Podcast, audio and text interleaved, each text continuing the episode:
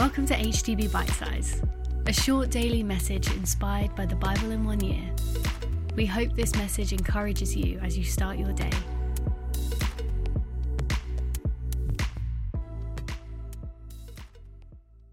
Before becoming a Christian, I used to be a lifeguard. Now, this isn't the exciting David Hasselhoff slow motion running down the beach kind of lifeguard. This was a tiny village, local pool kind of lifeguard where we would get on average maybe four to five slightly more elderly swimmers at one time bobbing from one end to the other. I remember sitting on that lifeguard chair for hours at a time, slowly drifting into the depressing thoughts of surely there is more to life than this. And perhaps today you may be asking that same question Is there more to life than this? Perhaps what you thought was uh, going to be an exciting, slow motion, heroic kind of life has become stale and meaningless. Perhaps you feel like you're just sitting on the chair watching the world move around you. Perhaps you simply want more. It seems in our Bible in One Year passage today, the author of the book of Ecclesiastes in the Old Testament shared this same depressing thoughts of a meaningless life.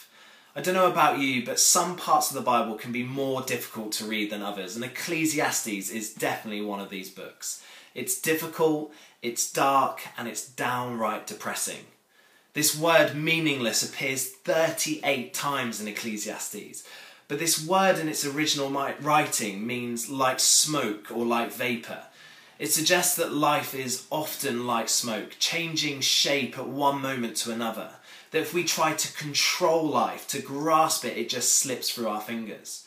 And when we are stuck in the thickness and the challenges of life, like smoke, it's impossible to see very far. However, amongst the darkness of these words, a small theme of light shines through. In chapter 4, we read in verse 7 Again, I saw something meaningless under the sun. There was a man all alone. He had neither son nor brother. This too is meaningless, a miserable business. This is depressing. But then it shifts. Two are better than one because they have a good return for their labour. If either of them falls down, one can help the other up.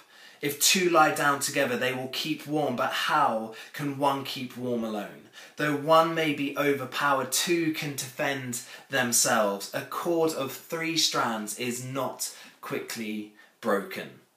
Today, God is inviting you to experience and encounter relationship relationship with Him, a loving Heavenly Father, and to grow in relationship and loving and serving those around us. God is inviting us to experience love, purpose, and adventure today. For God so loved the world that he gave us his only Son, Jesus Christ, the Son of God, stepped into our mess, stepped into the chaos of our lives, who died on a cross to show us his love, who conquered death, rose from the grave, is alive today, and wants to live with you, to invite you into relationship with him, to experience purpose, and to have a life of adventure. This was my story. 19 years old, a lifeguard asking, Is there more to life than this?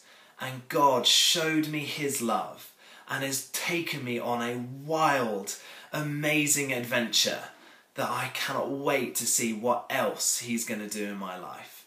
And today you can have that same experience. You can have a relationship with a God who loves you and who calls you to a life of adventure and a life of meaning.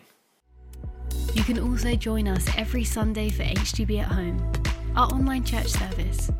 For this and more, check out our website at htb.org.uk.